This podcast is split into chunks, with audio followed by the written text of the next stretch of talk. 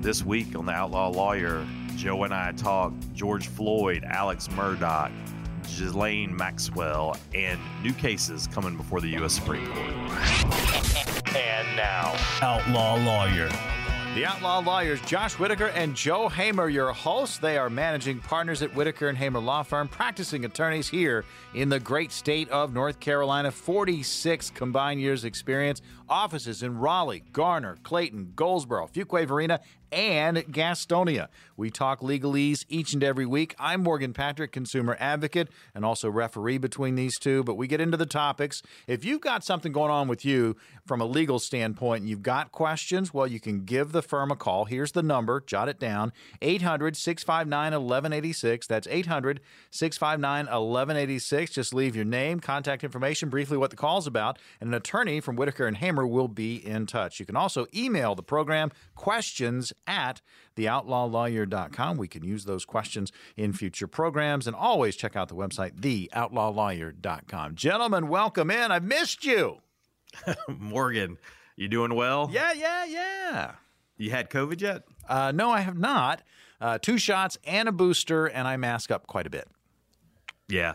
I haven't gotten my booster yet, but I didn't feel too good. We went skiing and came back, and I was a little under the weather for a couple of days, and never got tested or anything. But I'm hoping that was just a regular cold. Okay. So, Where'd you go skiing? We went to Wintergreen this time. Okay. I hadn't been to Wintergreen in 20 years. Okay.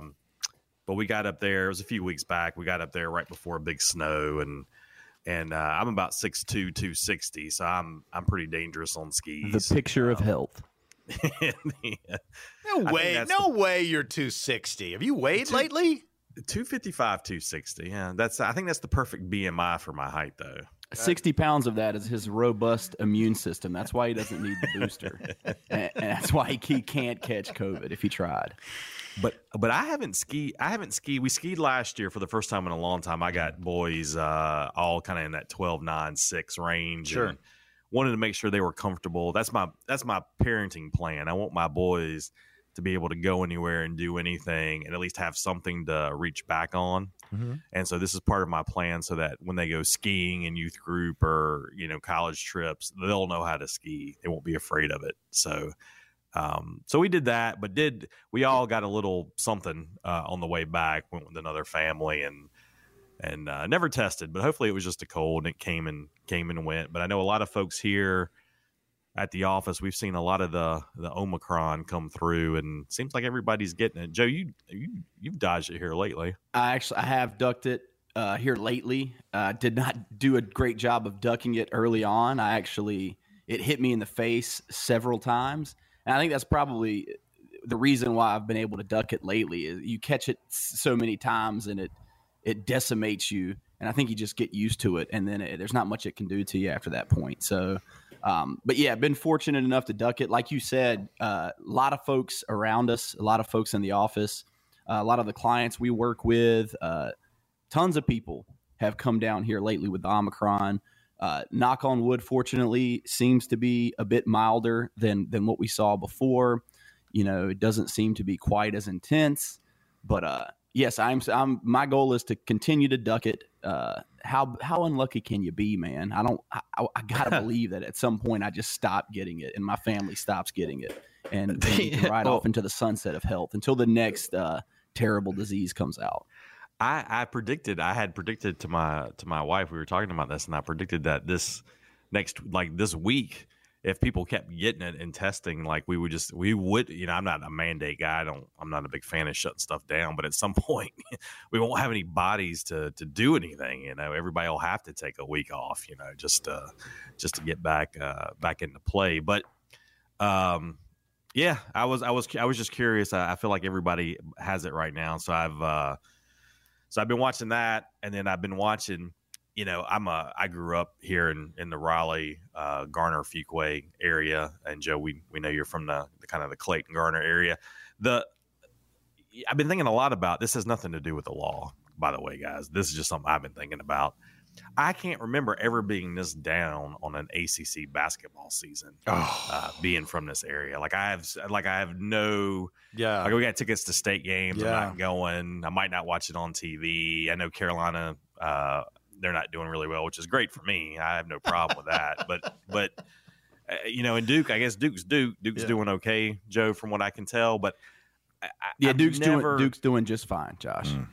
I have never been this. Did they beat Clemson? That was last night, right? Yeah, they beat Clemson. It was a closer game than you would think, but they were down a starter, so we can't be too upset with them. But I think what you're trying to get at, Josh, and I agree with you. It's not just state. It's not just Carolina. What it is the entirety of the conference. Like, I can't remember a time that top to bottom, you know, outside of Duke, obviously, that there's been so much just mediocrity. Man, there's no. The lack of ranked teams. And, you know, you can look at, I mean, Miami's playing pretty well right now. Florida State's playing pretty well right now. Of course, Duke's playing pretty well right now. Outside of that, it's a crapshoot, man. And you would think that might be more entertaining. Like, there's a lot of parity. Anybody can beat anybody. But I just think it's boring, man. It's I'm with you. It's really lost my interest. You know, the Panthers this year were really bad. And state football was really good. I had a lot of fun. With state football, which is great. I'm happy. You deserve that, so I'm happy for you. And looking forward to next year. Basketball, you know, the guys are playing as hard as they can. Like, I don't think I watched the state team. They're not being lazy. They're giving it their all, you know. So it's hard. Well, it had an unfortunate injury, man. You can't plan for, you know, arguably your best player to go down. And, I mean, that's tough for anybody to overcome. But I tell you what, I started thinking about this really hard because the other night we watched, for those who listen often, you might know I'm married into the Bills, right? So the Buffalo Bills, not my home team, but I'm married into Buffalo Bills fandom.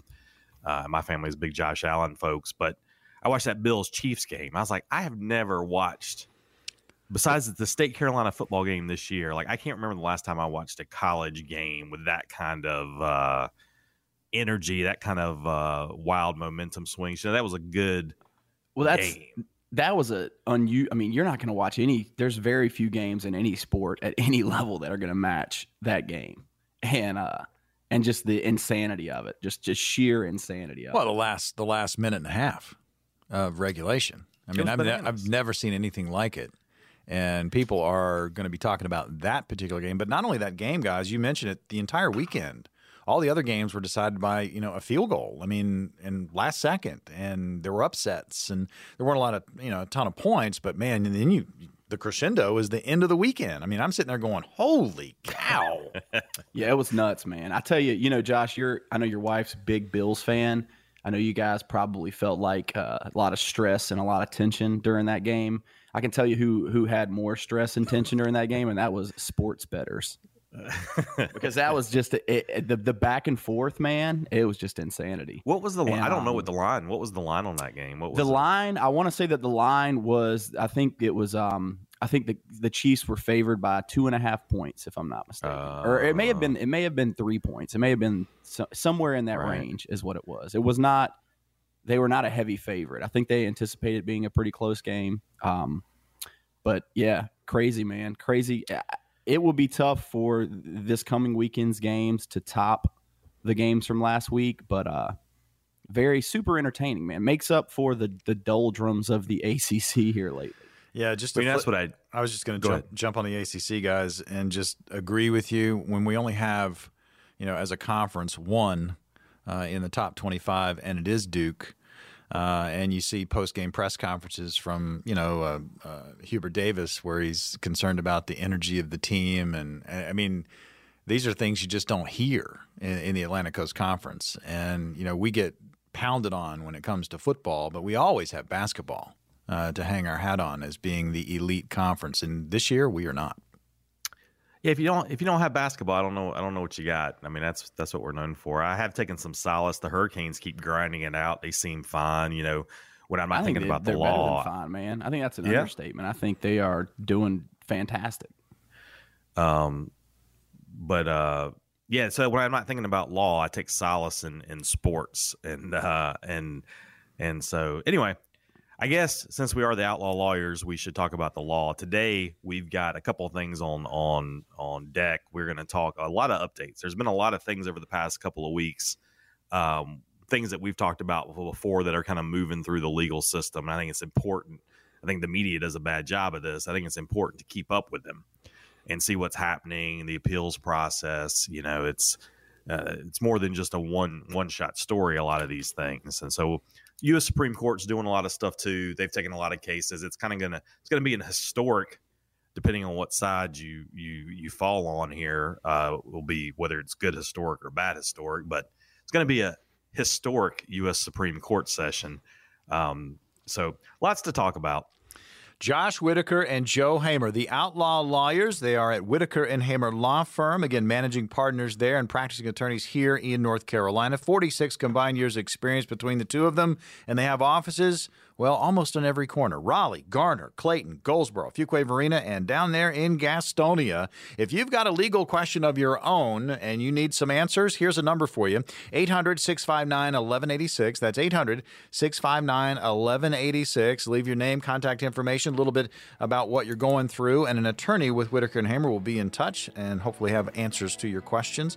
And you can also send your question to the program, questions@theoutlawlawyer.com, and always go to the website and check it out, theoutlawlawyer.com. We have a lot to get to today. We're back right after this.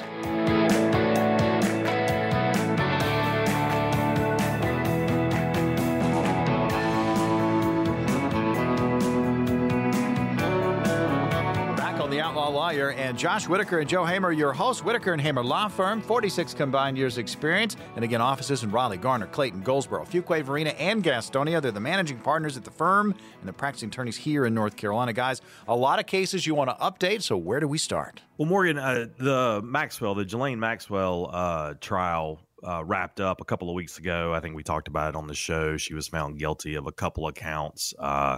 Just a reminder, that was a federal criminal trial. Not some of these things we talk about are happening in state court. And Joe, we've talked about it before. These federal trials don't get a lot of times the same coverage as a state trial just because of they're not as accessible, right? The judge might not allow cameras in a courtroom in a federal court. You know, they try to protect jurors in a different light. So reporters, even, I guess, if we assume that they're trying to do a really good job, access is always a problem, federal versus state. You know, that's right, Josh. We talked about the fact that these federal trials don't seem to get the same level of coverage. And I think a lot of that, like you said, is to do with the lack of access. And, you know, we as a society, when you're looking at secondhand accounts and, you know, roughly sketched drawings of the proceedings, it doesn't capture our attention. It doesn't captivate us quite as much, but even beyond that, man, this is something that, you know, we talked about should be super interesting news and something that you would think would be getting heavy coverage in the media, and it didn't seem to get the same level of coverage, especially in the U.S. as it did in other places. It wasn't as heavily covered as we anticipated it might be, and yeah, I don't know if it's a combination of factors, if it's the fact that there is that different level of access, that reduced level of access from if it was, you know, a trial where you could have recording of every single thing taking place, or the subject matter. I don't know exactly what it was, but strange to say the least. You know, my undergrad, I know I mentioned this before, but my undergrad was focused. I was an English history major, and English with a focus in journalism over at NC State University. And so I always find it interesting how things get covered. And this one, she was convicted, faces, she hasn't been sentenced yet, up to 65 years in prison. I think most people are estimating she gets a lot less in prison than that. But so I don't even know where I first caught wind of the juror who was talking to somebody over, I can't remember what the outlet was, but they were interviewing a juror, and the juror basically said that they had not revealed, I guess one of the questions on the questionnaire for prospective jury members was, have you ever been a victim of sexual assault? Obviously something the defense would want to know during voir dire on when they were picking a jury. And so this person had not revealed that information.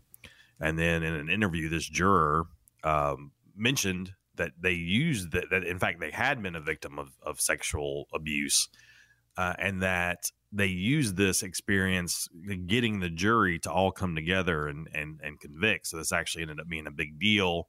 The defense attorneys had no notice of this. And so the current news on this trial, this story, is that they have, you know, Maxwell's attorneys have requested a new trial. And I can't remember where I got first wind of this story. I picked it up somewhere in my normal routine. So American news sources, but then I had to go to the BBC and Al Jazeera to really get what I think is good coverage of that. But yeah, it's just interesting. It should have been a bigger story than it was. I think there's some conspiracy theories out there why it wasn't getting coverage, but I don't usually buy into conspiracy theories. I think it's just, you know, it's just the way it is. But it's odd that you have to go international to get good coverage of a U.S. event, a U.S. trial. Yeah, it's a little disconcerting, but I'm glad you were resourceful and you could go and you could pull that information for us and bring it back. Bring it back to the States for us. Anytime I'm going to Al Jazeera for news, you know, it just feels, and even though they do a good job on a lot of stuff, you know, so not to disparage them, but it always feels weird when I can't go to AP or New York Times or the Wall Street Journal or, you know, even the CNNs and the Fox Newses, you know, so. Anyway, so that was one thing that we've been following closely, and we'll continue to follow it. I think they probably got a pretty good argument for a new trial. We'll see what the judge does and how the appeal process goes. But, you know, just out of left field, new trial. You know, it's crazy to me that, you know, but it's facts that came to light after the fact that would, in theory, have maybe affected the outcome if they had struck that juror with that knowledge and put a new juror in place. But so I wanted to spend a little bit of time. Bold prediction is that the if there is a new trial granted, it gets 50% even less coverage than this trial did. I think it'll be even less covered and less in the public eye. That's my prediction. Well, that's a good prediction because that's going to be hard to call you out on. It was 65% less coverage, Joseph. Be hard to measure that one. And of course, we had a show here recently where we talked about Alex Murdaugh. The whole Murdaugh show we had. He gets upset if you don't pronounce his name. And yeah, I was doing that during the whole show. I think mispronouncing his name, Alex Murdaugh. He got more charges this week, right? So he's got 19 more charges dealing with stealing from his clients, stealing from his trust account. We talked about as attorneys, that's like the worst thing you can do. You know, you murder somebody. I think the bar will look on that lighter than you stealing from your own trust accounts. That's a super big no-no for attorneys. And he's got, it was like 19 more counts and $8.5 million that he had taken from clients above and beyond what he's already charged with. So this guy's story's not getting any better. I don't think there's going to be a happy ending to this story. I would say that it's going poorly for him. And it looks like my notes show these new indictments actually bring his total of charges to 71 total. So he's got to be getting close to breaking some kind of record, man. That's a so you're saying the potential to turn this thing around in his favor, not very good. No, it's funny. This is off topic and it's random, but it reminded me somebody, I don't remember who, I'm so active on social media, sent me a TikTok, and you know we love the TikTok, Josh. And it was an attorney had a client in court, and it was a bond hearing, and the client had 69 previous convictions, and the attorney, he was like, his argument for bond was, that sounds like a guy that showed up to court 69 times to me, and they agreed with it. He was like, you're right, hey, that's correct. So this guy is not a flight risk. 69. Murdaugh's got him beat by 2, man. This story just, you know, we waited a long time before we talked about it just because I wanted to see everything kind of come to fruition. And so his wife and his son who were murdered, that's still being investigated. He's not charged with that. There's no charges, you know, filed right now for their murders. But, man, you just wonder how someone kept something like that going this long and how, you know, I would imagine in a presumably opioid induced haze too. Like, you know, that's I don't know if we should be impressed by that, but had to be a stressful life, man. Had it, not even mentioning the supposed, you know, the alleged ties to murders within the family, and then the botched suicide scheme. There's just a lot going on, man. That's a busy guy. Yeah, there's a the name of the song leaves me, but there's a good country song that talks about, you know, being able to sleep at night. I think that's an Aaron Tippin song. But for reals, man, if I can't go to sleep at night, like, I'm done. Like, I need like 8 hours of uninterrupted sleep in my old age, or I can't do it the next day. So I don't know how you live a life like this. Quick Google search shows like 72 country songs about not being able to sleep at night. So I couldn't help you with that. All right, Joe. Now type in beer and country songs and see how many songs come up. We're gonna have more results than Alex Murdaugh has fraud charges. I think the one I'm thinking about, I think it's Aaron Tippin. I can't remember the name of the song. It's killing me. It's gonna keep you got to stand for something song. Yeah. But anyway, he talks about, you know, the good old fashioned, if you live your day so you can lay down and sleep, you don't have any worries or concerns, you know, you've done everything you can do. Like, but anyway, I don't think our friend Alex Murdaugh, his name's not even spelled like that. It's not even close. It's not spelled like that. And honestly, I almost dislike him for that pronunciation more than I do the crimes, to be honest with you.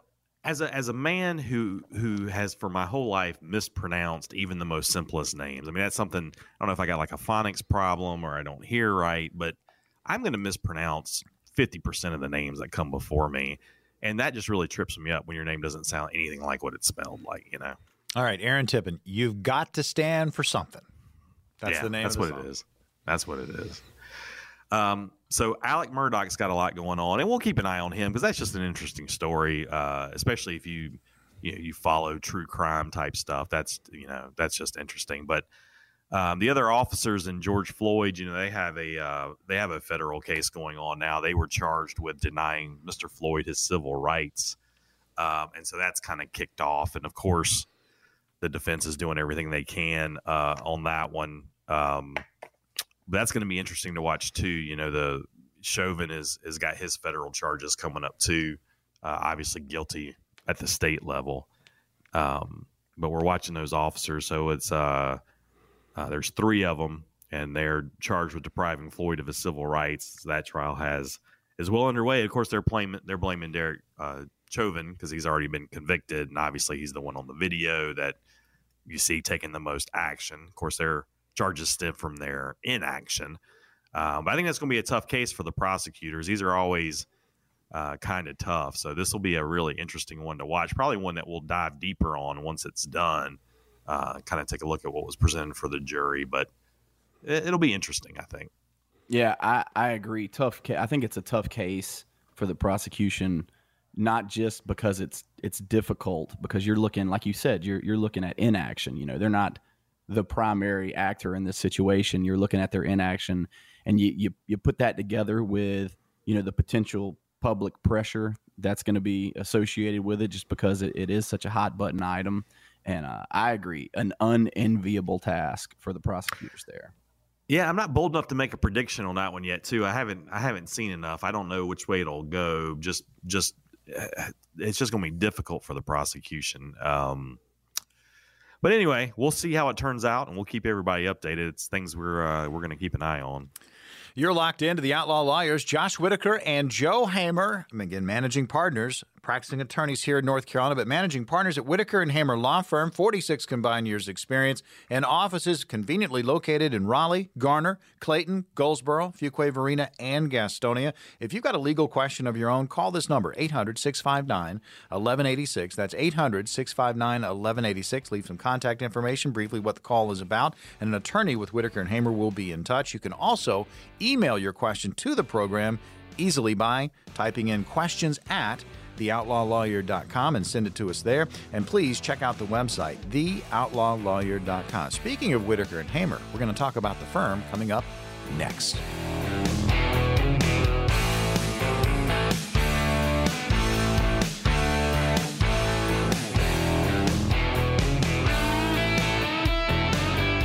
on The Outlaw Lawyer. Josh Whitaker and Joe Hamer, managing attorneys at Whitaker and Hamer Law Firm, are your hosts. They are practicing attorneys here in North Carolina, and they have offices in Raleigh, Garner, Clayton, Goldsboro, Fuquay, Verena, and Gastonia. They have, they have attorneys at all of these offices that can help you if you have a legal situation.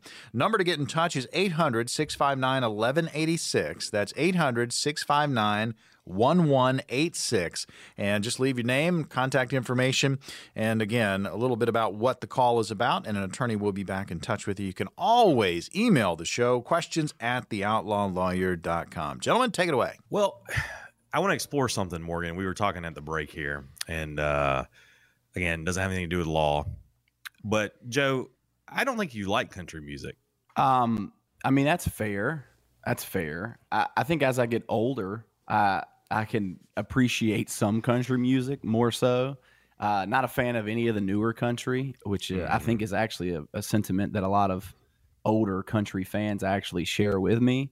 But this is a really random story, but it's a product of, you know, growing up. My sister, very sweet lady who I love very much, we would ride to school together, and we would take turns choosing who got to control the radio. And to torture me, she would put on country music. She'd sing at like the top of her lungs, and I always hated it after that. So that's what a big sister should do, right? Torture. Yeah, it was terrible. Yeah. It was a terrible plan on her part. A lot of resentment that I've worked through over the years. But, yeah, it's fair to say, man, I'm not a huge fan, but it's not my least favorite genre of music. It's like my second least favorite. So, well, you know, growing up, I did not like. I grew up in the late 80s, early 90s. I did not like country music growing up. I violently did not like country music growing up. And then got into college, was going through a breakup. Somebody gave me a Best of Hank Williams Jr. CD, then old country took over. It took over everything I listened to. So new country though, new country is anything past like 98 for me. Maybe 96. I can't. I don't like it. I ain't got there yet. I try to like some stuff. We went to that Luke Combs concert. That 96 cutoff point. Random, but I like your specificity there. We went to that Luke Combs concert, and I tried to like it. I wanted to like it so badly. It you were miserable, man. You looked like you were in physical pain. I remember looking at you and thinking, is his appendix going to explode? Like, I was worried about you. Well, I think if I understand correctly, like that guy's born in North Carolina. He's a North Carolina guy. He's done really well for himself. Played the bars up at App State. He's an App State guy. Oh, I want to root for him so bad, man. Mm-hmm. And I guess I still am. I want him to be successful, but whew. And I didn't know any of those songs. You can root for him and then just, not be the biggest fan of his music. I think we've talked about separating the artist from the art on here. Yeah. And if you can still be a fan of The Cosby Show, you can be a fan of Luke Combs, the person. Well, this is like reverse Bill Cosby, right? Because I'm separating the art and not liking the art. So this is it's the same Bill concept Cosby. Though, man. Yeah. It's the same thing. It goes both ways. Well, for some reason, if Luke Combs listens to The Outlaw Lawyer, I'm a fan of you personally. And one day I hope to grow to the point where I can enjoy your music that everybody seems to like. So. I tell you, and I'll just make one comment about Luke Combs. And I do like country music. Did not grow up liking it. I was classic rock, hard rock, and then kind of got into country. But Luke Combs, and again, country music fans will cringe when I say this. I want to say his first 10 releases, all of his songs that were released went to number one. And I don't think that's incredible. I mean, that's George Straitish. And it might be more than that by now, but it just seems like everything he released went to number one. And this is a guy that was playing the Klondike Cafe up in Boone for quarters. I mean, it really is an incredible story. And Eric Church also cut his teeth up in Boone too. Yeah, and that's another guy. I've seen him a couple of times, and man, I'm just not there yet. I'm going to get there. It's a work. I think that's I'm going to get there. The key to success for an artist is for Josh Whitaker to hate their music strongly, and if you can get that, I think you're on your way to doing big things in the industry. 20 years from now, I'll be there. I'll look back. That's. Well, I think you're struggling with it right now. I mean, this was a curveball right out of the pure blue. I mean, you're throwing that at Joe. Country music. The Well, you know what? I actually want to talk about this segment, Morgan. I know we're about 5 minutes in and I haven't gotten there yet, but I wanted to talk a little bit. We talk about a lot of legal topics. That's kind of the purpose of our show here. We want to talk about legal topics that maybe don't get covered in the news quite the same way an attorney might look at it. And so we did that some first segment, but we're also, me and Joe, we're practicing attorneys. Like you say, we are the managing partners of Whitaker and Hamer. Whitaker and Hamer has 6 offices. I think we're going to have some announcements in 2022 about some new locations that we're going to be branching out into here in North Carolina. So we've got a lot of exciting news. It's going to be a good year in 2022. But Joe, I was doing kind of our year-end evaluation of what we took in as a law firm, what we spent most of our time handling, and so. The final stats were pretty impressive. We've got 6 offices, which we're very proud of. We've got 9 attorneys, over 30 support staff. And last year we did a lot of real estate transactional work. So if you're buying a home, you're refinancing, you've got a real estate issue, a homeowners association issue, real estate law took up a lot of me and Joe's time. We did that. We had over 4,000 residential and commercial real estate closings in 2021, and that's a pretty big number. If you're not in the real estate law attorney game, that number might not mean a lot to you. But that was 4,000 clients that we helped purchase a home, refinance a home, buy an office building, buy investment property. So that was a lot of people. But that's not even that's just the tip of the iceberg. You know, there were thousands of other clients that we helped with all kinds of things. Right, Joe? That's right. You know, our goal kind of for the firm has always been to be the community's law firm. You know, we're not a true one-stop shop. There's things that we don't do that you are going to have to go to someone who really specializes in that field. You know, we don't touch any kind of medical malpractice. And there's some other things that we don't do, but for the very most part, you know, any kind of legal need that you have, you know, any day-to-day legal need that you may come across that you have a need for in your life, the goal has always been, you know, come to us. You know, we're right here in their community. We're trying to be in every community, frankly, that we can be. And we don't want you to have to go out of town to get whatever help you need. And we want to be very, very adaptable, very broad in the things that we can assist you with. And I think we've done a good job of, you know, adding folks to our team and really kind of spreading our wings on the things that we do and just trying to kind of broaden our horizons to help a wider range of issues. So we, you know, some of the practice areas where we help people in 2021, I was just going back and looking at it, but we handled and I won't do numbers here, but with a ton of traffic tickets, criminal charges. We handle a lot of family law. So helping folks, separation, divorces, child custody. We also helped a lot of people, businesses. So asset purchase agreements, membership interest acquisition, things like that. The firm helped a lot of clients with personal injury. So folks that have been in a car accident, you don't have to always call the folks that are advertising on TV. I saw one the other day. Well, I won't go into it, Joe, but you can call us. We'll help you with personal injury. But that's not it. We also did a lot of estate planning, a lot of estate administration that's passed away, and we're helping your loved ones probate your will or administer your estate. And then just a bunch of civil litigation, all kinds of legal disputes you may run into. They kind of fall under what we would call general civil litigation. But we helped a lot of people have a lot of attorneys who spend their time in different practice areas. And we do that on purpose so that everywhere that we have an office, we have someone who, in most every problem a normal person would encounter in their life. And like Joe said, there are things that we don't handle, but we know very qualified attorneys and other firms that handle those practice areas. So if you come to us and it's something we can't do, we can certainly get you to the right person. And so we take a lot of pride in that. Like Joe said, trying to really serve the communities where we're located. So, Joe, you weren't around. You were too young when we first started this firm, but we started the firm back in 2004, and started our first office was in was in Raleigh, all falls of the noose. And so we still maintain an office in Raleigh. But since then, we've gone back to Garner, where I spent a lot of time growing up. We were in Clayton, Joe, where you spend a lot of time and you grew up. I first started practicing in Fuquay Varina, so we're in Fuquay. And over the past couple of years, I've expanded out to Goldsboro and Gastonia. And I don't know if we're ready to announce it just yet, but fairly soon we'll have a new office to announce. Yeah, I think it's safe to announce we're going to have a 40. We call it the 40-42 area. I think it's technically Garner. I think it's technically a Garner.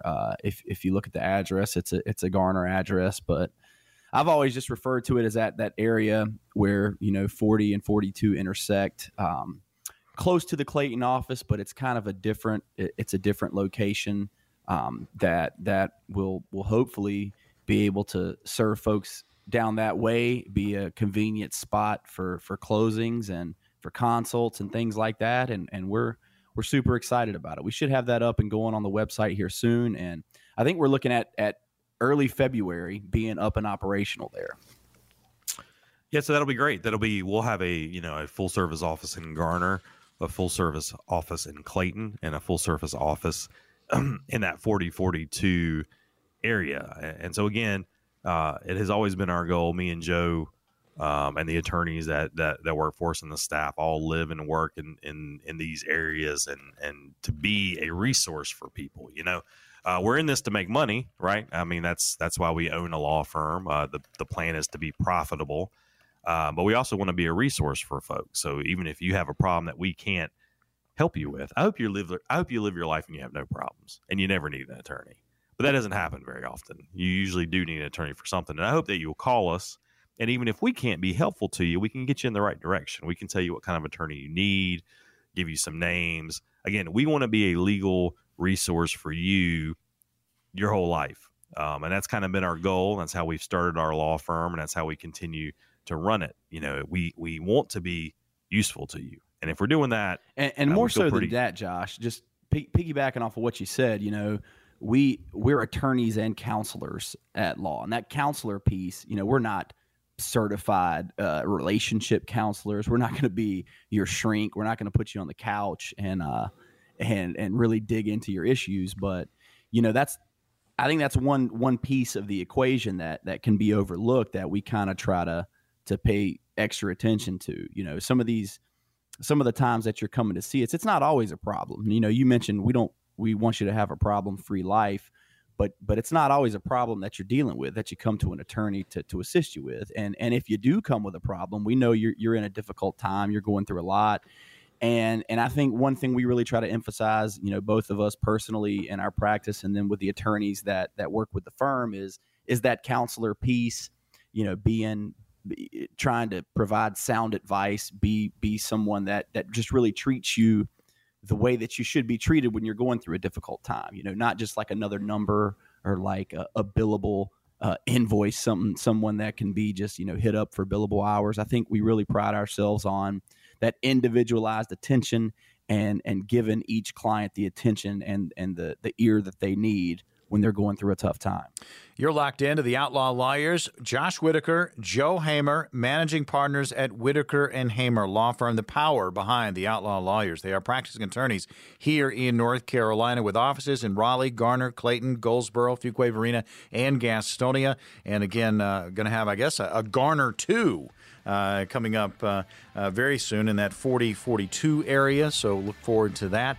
We've got a lot going on the program today. We're going to get into the Supreme Court when we come back. You're listening to The Outlaw Lawyer.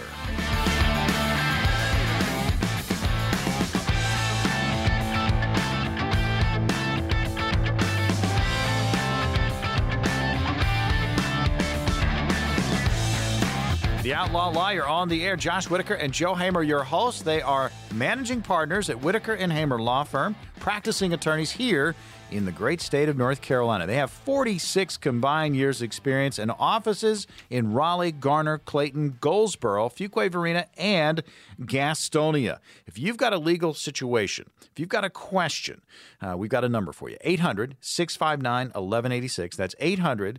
659-1186. Leave your contact information, a little bit about what the call's about, and an attorney with Whitaker and Hamer will be in touch. You can also email your question to the program. We'll use it on a future show, questions@theoutlawlawyer.com. And you can visit the website at any time. Kick the tires there, theoutlawlawyer.com. So Supreme Court, guys, I know you got a lot to talk about. Yeah, the U.S. Supreme Court this 2021-2022 term is shaping up to be one of the most interesting that we've seen in a while, and it's getting a lot of media coverage because of political bents, which is not the goal of the Supreme Court. The U.S. Supreme Court is supposed to be apolitical. We all know that's not exactly the case on how folks get appointed in some of the arguments during the Trump years and the Biden years over appointees and people getting confirmed. But we've got ourselves a very active Supreme Court who's not afraid to take cases and have some hard discussions about a lot of hot button issues. And we've seen that already, Joe, with some of the cases they've heard on abortion. So that's a big topic. And most recently, and we mentioned this a week or so ago, but of course the court had some tough talk on the vaccine mandate on private employers with 100 or more employees. So that was something we saw them, strike down would be the best word, right, Joe? I think that's I don't know what other term you would use there. I think that's accurate, because it's not in effect now. So I think strike down works. And I want to say we predicted that. And if we didn't, then I'm going to say we predicted that. Yeah, and, I think we did. I'm going to keep our records perfect. Our perfect prediction record stands. If you go back and you look at the oral arguments and some of what Kavanaugh and the majority, OSHA operates via statutory authority. So Congress has the authority to regulate the workplace, and they have delegated a lot of that authority to OSHA. And OSHA is the one that actually issued this mandate for private employers with at least 100 employees to require the vaccine mandate. And there were some really strict penalties on employers, right? So they were using the private employers to enforce this vaccine mandate. And if they didn't do it by a certain date and certain time with certain exceptions, that there were big fines to the private employers. I think it was like 14, 15 grand for every offense. So this was very heavy handed. And a lot of people, even if you support the vaccine, a lot of people didn't like this approach. I know I didn't like it as a private employer. We weren't going to be subject to it. We don't have quite that many employees yet, maybe one day, but anywho, tough talk from the Supreme Court. They said OSHA did not have the explicit statutory authority to do this. They've never done anything like this before. There wasn't the authority, and so they said no dice. And so I think just the other day, OSHA finally withdrew that mandate. I'm sure they're looking for another angle if that's something they believe needs to be done. But so that was, that was big news here over the past couple of weeks. This vaccine mandate did not survive a couple of challenges to the Supreme Court. That's right, Josh. Just like we predicted.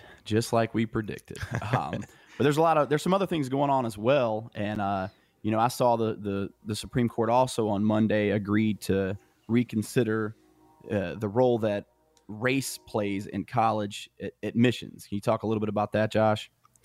Yeah. So, this has always been, I guess, we end up using a lot of buzzwords to cover complicated legal theories. And I think over time we kind of lose track of what these words originally meant. And you got to do it. You got to summarize things, but affirmative action is one that you hear a lot in this debate. But obviously, in order to create a more diverse student population, colleges have used race in the admission process to some extent.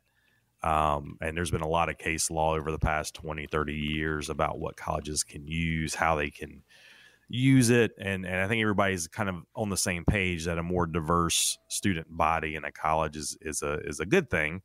I think a lot of people disagree on maybe how we get there. And so the Supreme Court has agreed to hear a couple of cases, one against Harvard, one against UNC here in our own backyard.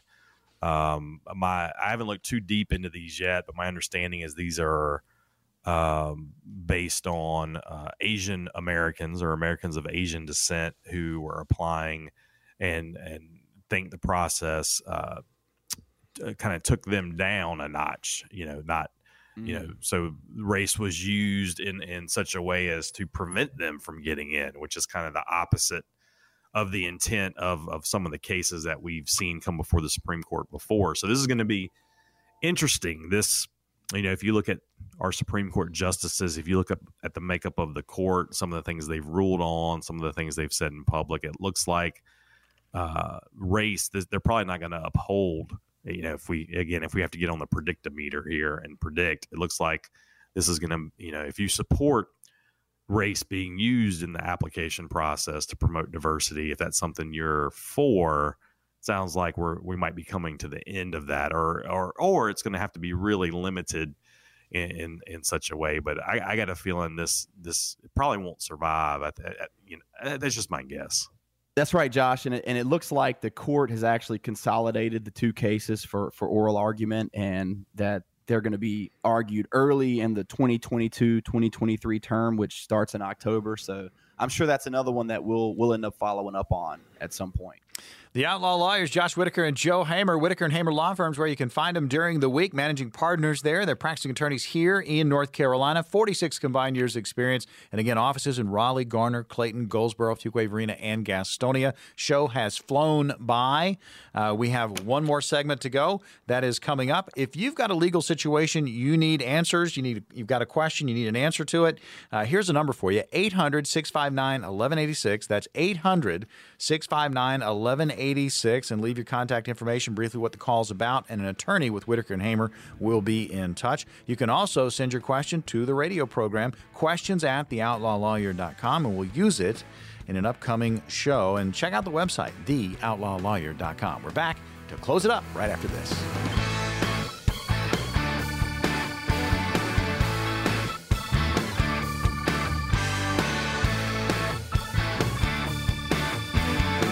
Back to wrap up the Outlaw Lawyers. Your hosts are Josh Whitaker and Joe Hamer, powered by Whitaker and Hamer Law Firm.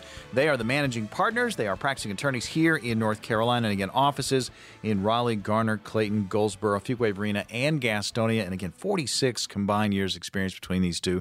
Guys, been a great show, and let's wrap it up. Well, I wanted to talk about the U.S. Supreme Court even more. There's just so much happening. It's very fascinating, especially if you're an attorney. I mean, I think it's fascinating for anyone who has the time to follow it, but especially if you're an attorney, just seeing how the court takes cases, how they handle them, and how they get reported on is, again, very interesting to me how things get reported and how things are, reported at differing countries, differing media outlets.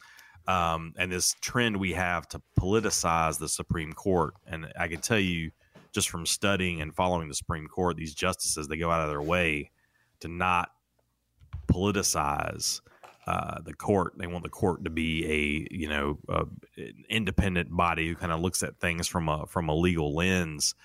So it's very interesting to me. And part of that came to light. There's again, it's been reported different ways, but. And I'm sure I always mispronounce names, but Justice Gorsuch and Sotomayor, there was a report, Joe, I don't know if you saw anything about this, but there was a report that kind of got into maybe a civilized disagreement. Justice Gorsuch does not wear a mask during oral arguments or while he's around. He's a guy who doesn't want to wear a mask anywhere. Justice Sotomayor, very concerned. From her public statements, very concerned about COVID, wears a mask. Every justice has their booster and vaccines. It's just this mask wearing thing. And so it seems like there was some disagreement. Justice Gorsuch does not want to wear a mask. Justice Sotomayor does not feel comfortable being in the same room unmasked. And so she has kind of been participating via phone, via Zoom, in some oral arguments. And so there was this big flare up that there was some kind of disagreement between them, and it got squashed pretty quick. And they said, no, absolutely not. Everybody can do what they want, and you know, we'll figure it out. But they kind of closed ranks. What was nice for me is the justices kind of closed ranks. Didn't really talk to the media very much about it. It was an internal issue, and they wanted to handle it, you know, like grown-ups. And so it didn't become a big news story. And I was actually kind of happy about that. But it was interesting to follow that for a couple of days and see what was going on. But we're having those arguments amongst ourselves, you know, in workplaces and schools. And so they're no different from us. But I don't know. I just thought that was interesting to see that happen, see how the justices handled it, and see how it was reported. So that was nice, I thought. Yeah, like a peek behind the curtain, man. You know, you get to see some inner workings there. And like you said, interesting how they kind of closed ranks and they shut it down. Also interesting how the, you know, NPR who reported on this kind of doubled down on it and stood by, and then kind of for like you said, the politicization of all of this, they kind of added in an added political element in their response and commented on just the general workings of the justices in the court, and kind of accused them of making stealthy votes, taking after hour actions, and failing to clarify information for the public. So they kind of doubled down on their original report, and then further dove in to, you know, some of their, I guess, criticisms of the way that the court's been operating. And so very interesting, man. And it kind of raises the point of what our original intent and purpose for our show is. If you listen to our show, of course, you can tell very loose with our purpose. We go all over the place.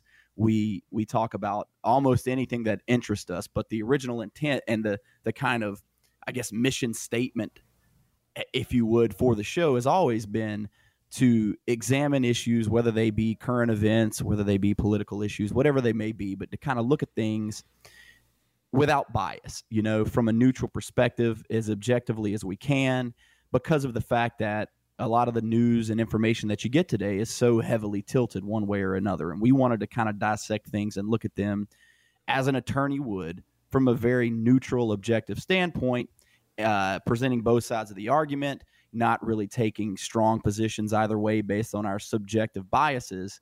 And that's really the purpose of what we do here. Yeah, we really go out of our way. You know, we look at how things get reported. And, you know, I think the U.S. Supreme Court is one of the most efficient parts of government. You know, it's a small body. We're not talking about the Congress and the House and the Senate and all the folks in the executive branch. You know, we've got 9 justices. They hear things, decisions are made, you know, there's a schedule, you know, we're going to hear this and then we're going to make a decision. And then that's it. We're going to move on to the next thing. And I think that is so rare. You know, we're used to, I mean, I don't want to disparage anybody, but I mean, I'm in the private sector. I'm not in the public sector, but we do a lot of stuff with government, and just by its nature, by its design, it moves a little slower than folks in the private practice world. And I like the Supreme Court. They, again, we're going to hear this. It's coming before us. We're going to argue about it. We're going to make a decision, and we'll do something else next. And so I really like that. And watching how different, you know, the media is just such a, and maybe it'll all come back together, but it's interesting to see how the media gets covered. And so that's why this story was so interesting to me, Morgan, but we'll keep an eye on this stuff. It's very interesting to Joe and I, and hopefully we can convey some of that passion for these type of topics when we sit here and talk with you. It's always a lot of fun. Very, very interesting to hear, you know, attorneys that do this on a daily basis, and you guys are talking about the legal issues that everybody is seeing, they're bombarded with in the media, and you guys are right in the middle talking about, you know, really both sides. So very, very interesting.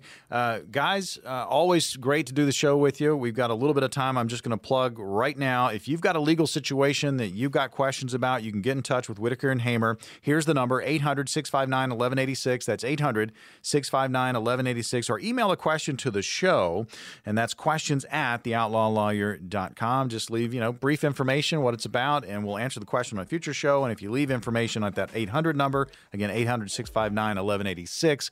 Again, contact information, briefly what it's about, and an attorney with Whitaker and Hamer will be in touch. Check out the website, theoutlawlawyer.com, and we'll see you on the radio next week.